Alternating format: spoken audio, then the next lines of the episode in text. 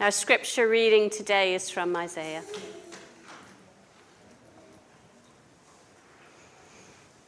Comfort, comfort my people, says your God. Speak tenderly to Jerusalem and proclaim to her that her hard service has been completed, that her sin has been paid for that she has received from the Lord's hand double for all her sins. A voice of one calling, In the wilderness, prepare the way of the Lord. Make straight in the desert a highway for our God. Every valley shall be raised up, every mountain and hill made low.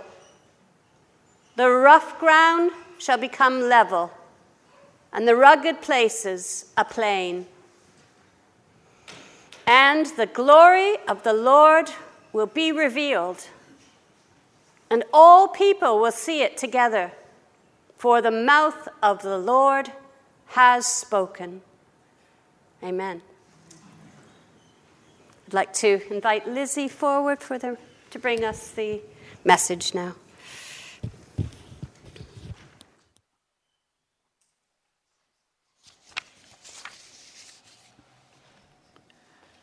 Father God, we praise you for your word. We thank you for the encouragement that it gives to us and the challenge. And as we look at this passage at the very beginning of Advent, we ask that you will speak to our hearts and that your Holy Spirit will be moving among us and that he will anoint and speak through those words that are used. In the name of Jesus. Amen. I'm sure a lot of people have asked you already, and if they haven't, then they soon will. Are you ready for Christmas? Preparation for the festive season seems to start earlier every year. I'm sure that you saw the Ely lights going up at the end of October and I know streets, and I'm sure you do, where the lights have never actually been taken down. They're still there, waiting to spring into garish, multicoloured, flashing brightness as soon as someone thinks it's time for them, which was about a month ago. Sainsbury's have had banners up advertising their Christmas ranges for weeks. Everybody must get ready buy presents and send cards and arrange about who's going to go to whose house on what day. Come on, come on, come on. Are you ready? Are you ready? But of course, to be truly ready for Christmas means something entirely different. Long, long ago, God's prophet Isaiah talked about preparing for an event that the first people to hear this message must have found difficult to imagine. Something amazing was going to happen. God was going to do something awesome, and they needed to be ready. Think about being ready to recalibrate. Isaiah has warned the Jewish people about the coming exile in Babylon. He's told them that they'll be defeated and carried away into captivity. But now, at the beginning of chapter 40, a new section starts. There's a message of comfort and of hope. After things have got as bad as they can possibly get, there will be restoration and homecoming. These verses at the start of chapter 40 open with reassurance from God, full of tenderness and love. Isaiah proclaims a message which looks to the future when the exile of the people will be over, when all that they've done to get themselves into such terrible trouble will have been forgiven. With disaster facing them, with enemies at the gate, with the prospect of years of captivity before them, the people were probably all too aware that this was of their own making because they turned away from God. but he tells them that their sins are pardoned. I've always thought that it seems a bit tough for these people that they're told they've received double for all their sins. Sounds as if they've had even more punishment than they really deserve. But it turns out that this expression loses something in translation. This is the same idea which occurs in part of the book of Exodus when the people are being, being instructed on how to make the curtains of the tabernacle the right length, which is possibly something that we don't study on a daily basis. The idea is that when something is folded perfectly in half, doubled over, one half exactly equals the other half. What has happened to the people has been met by God's mercy. There's an exact matching up of the sin and its payment. A line can be drawn under it. Here's an idea of recalibration, of starting again, all of us, when faced with a misbehaving phone, tablet, or other electronic device, will always do the first and obvious thing switch it off and switch it on again. Usually that solves the problem. The device is rebooted, it settles down, and you can get on with what you were trying to do. God is saying to these people, it's all over and done with. I've completely forgiven you. We're okay, you and I. Let's reset. Now you can see what else I'm going to do. Are there parts of our lives where we need to hear God saying that to us? Are there things that we need to move on from? When I was getting ready to move house from where I lived in Willingham, I went to tell the neighbours that my house was on the market and I had an offer on it. My left hand neighbour looked at me with a face full of longing when I explained to her that I was making a new start and going to live near Ely. I wish I could do that, she said enviously. I nodded sympathetically. But later I reflected that there was absolutely no reason why she couldn't. She'd moved to the house next door some years ago with her then husband, but the marriage had sadly broken down some years ago. She'd retired from work with a good pension and she owned the house herself. Her family didn't live near her. There was nothing to stop her doing exactly what I was doing, but she felt that she couldn't. She was stuck, still going over the hurt relating to the end of her marriage, dwelling on the past, feeling that it was impossible to move forward. God speaks to comfort his people, to reassure them that after the difficult times, there will be hope. But he isn't reassuring them in an empty way. He isn't telling them to keep smiling and everything will be just fine. He's reassuring them for a reason because he has something important to say to them. Just a few chapters later, in Isaiah 43, he tells them, Forget the former things, do not dwell on the past. See, I am doing a new thing. In our personal lives and in our life as a fellowship, it's possible for us to get stuck to be like my former neighbour who felt that she couldn't move forward because the past weighed on her too heavily. Where there has been hurt, where we've got things wrong, we only have to come to God through Jesus, to let go of the past and let Him do new things in our lives by His Spirit. We know that He forgives us and he removes our sins as far as the east is from the west. Our sin is completely covered by his mercy because of the sacrifice of Jesus. Do we need to hear his voice of comfort and reassurance in a special way today? Do we need to recalibrate and reset and be ready for what he will do next? We think about being ready to change. Now the people have accepted their forgiveness, now that they've reset and are ready to move on, what is God doing? There's a call to prepare for a change.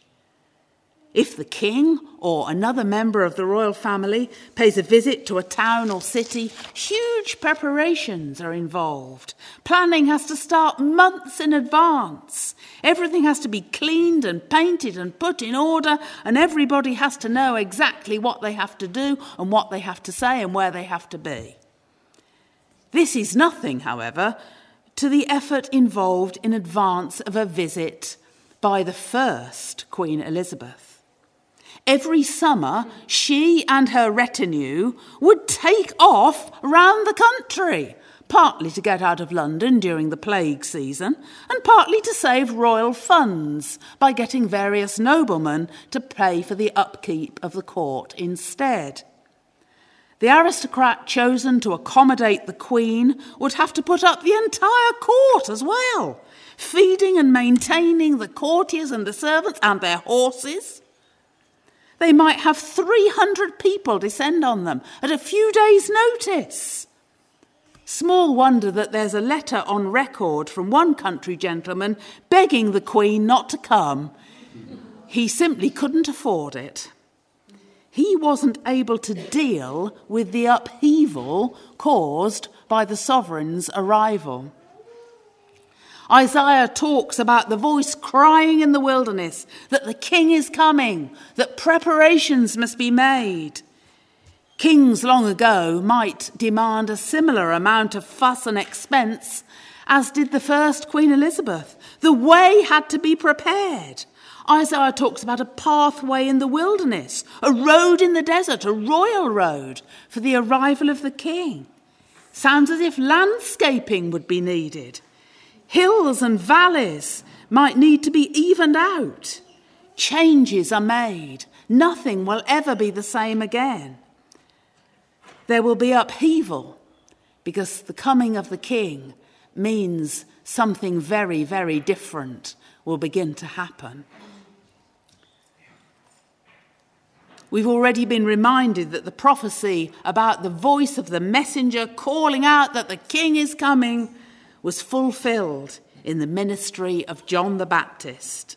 When he's born, his father Zechariah says of him, And you, my child, will be called a prophet of the Most High, for you will go before the Lord to prepare the way for him, to give his people the knowledge of salvation through the forgiveness of their sins.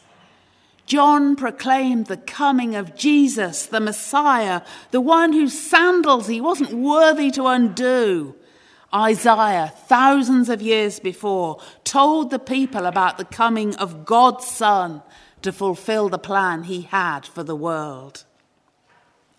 The tendency of our society to start celebrating Christmas at the earliest possible opportunity does rather eat into the season of Advent which, as Susan's already reminded us, means arrival. It's a special time of preparation to celebrate the arrival of Jesus. You could say it's almost to Christmas what Lent is to Easter. It's an opportunity to think and reflect, perhaps to have a look at those hills and valleys that need evening out in our lives, to reflect on our readiness to welcome Jesus in our hearts. When he comes, he changes everything. Isaiah told people about God's promised Messiah, the one whom God would send. In chapter 9, we read those great words about the wonderful counselor, the mighty God, the everlasting Father, the Prince of Peace, who will reign on David's throne forever. When Jesus was born as a baby in Bethlehem, the people had been waiting a very long time.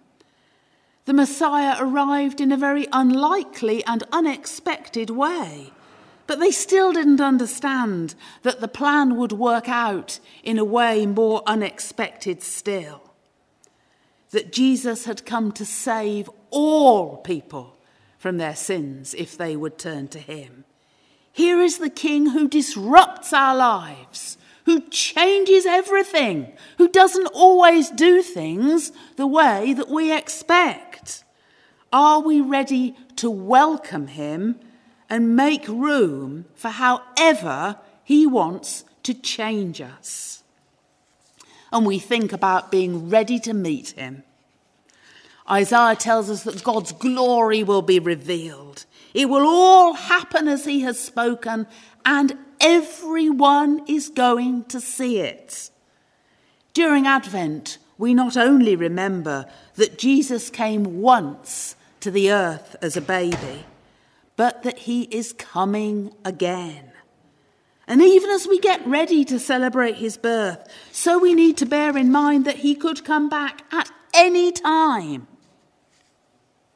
When Jesus was born, it was as if nobody was expecting him. So much of it was a surprise. Mary and Joseph had to travel a long way from their home without any idea about where they were going to stay, and they ended up sleeping with the animals because the inn was crowded. The shepherds on the hillside were terrified when an angel appeared to them. Herod and his advisers had to look up the details of where and when the event was going to happen. Everyone involved in the story was astonished by what was going on. And the significance of the baby born in a cowshed to a poor couple dawned on people only gradually. We wouldn't have been any more clued up if we'd have been there. But just as the people long ago didn't really have any excuse, because they had, after all, been told that the Messiah would be of the lineage of David, that he would be born of a virgin, and that he would come from Bethlehem, so we are clearly told that he will come again in glory. Nobody knows when that will be, but then nobody knew the first time. So the important thing is to be ready. Jesus talks about this when he preaches about the day that will surely come. He talks about seeing the signs of the times, and he says, Therefore keep watch, because you do not know on what day your Lord will come. But understand this if the owner of the house had known at what time of night the thief was coming, he would have kept watch and would not have let his house be broken into. So you also must be ready, because the Son of Man will come at an hour when you do not expect him. People ask us if we are ready for Christmas. What does it really mean to be ready for the coming of Jesus? John, at the start of Revelation, declares Look, he's coming with the clouds. Every eye will see him, even those who pierced him. So shall it be. Amen. He's quoting from the prophecies of Zechariah and Daniel, assuring them that this is something that will take place. Paul in Philippians 2 says that God has given Jesus the name above every other name and exalted him to the highest place, that at the name of Jesus every knee should bow, in heaven and on earth and under the earth, and every tongue acknowledge that Jesus Christ is Lord to the glory of God the Father. When Jesus comes again in glory, it will not be unobtrusive.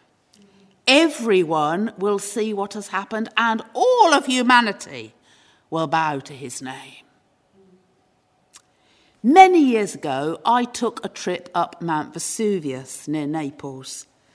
There was a minibus to take you some of the way, but nobody else seemed to want to go up on that particular day, so I had the vehicle to myself. I tried to talk to the driver, but this wasn't particularly easy, as his English was only very slightly better than my Italian. As we drove higher and higher, I could see where the lava flow had reached in the most recent eruption in 1944. Earlier in my holiday, I'd visited Pompeii, so I knew all about the destructive power of this volcano. I asked the driver, who told me that he lived in Naples, if he was afraid of it happening again. It took a while before this uh, query got through. I, I mimed fear and he thought I was cold. but in the end, he understood me and shrugged his shoulders as only an Italian can. For me, is normal.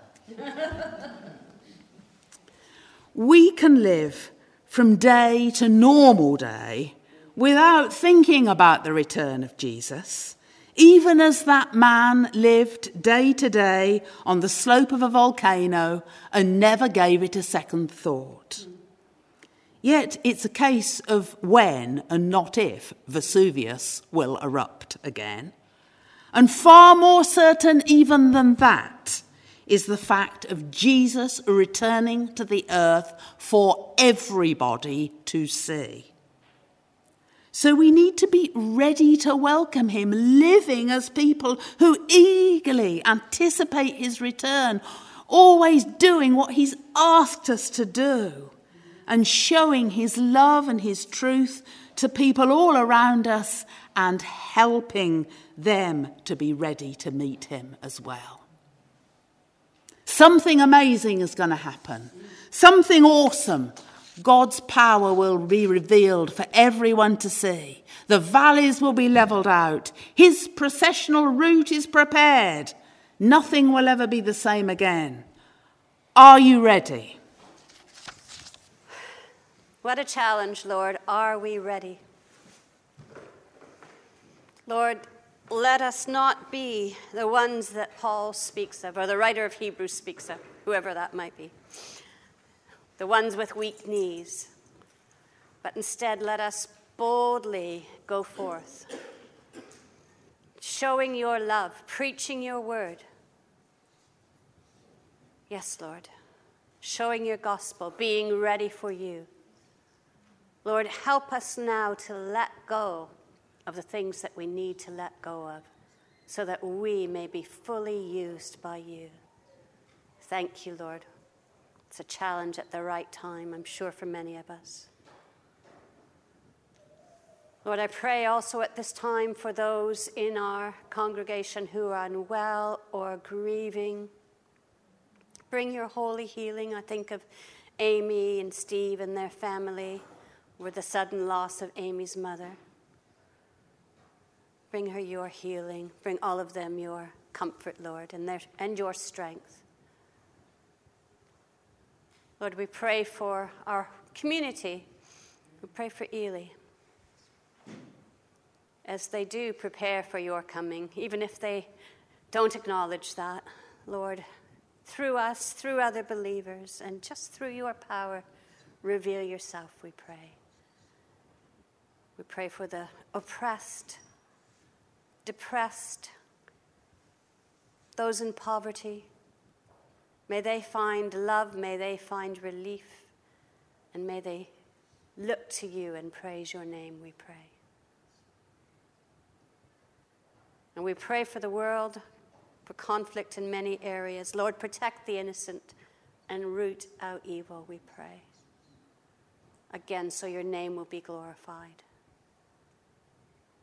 And we pray for a turning in the Middle East that they may look to you, that the Jewish people may see you as their Messiah and look to you in your ways, and that Muslim people may have a revelation of your love as well. And we hear about this happening, and we praise you for it. And that all of us will have the right words to say for this difficult situation. Pray for the people of Ukraine, Lord still suffering. For all those involved, we pray peace and protection. We pray for a breakthrough in this Advent season. A breakthrough. Thank you, Lord. Thank you. We praise your name. We honor and glorify you. We pray also for the gifts and the offerings, Lord. May they be used to advance your kingdom as well. In Jesus' name, amen.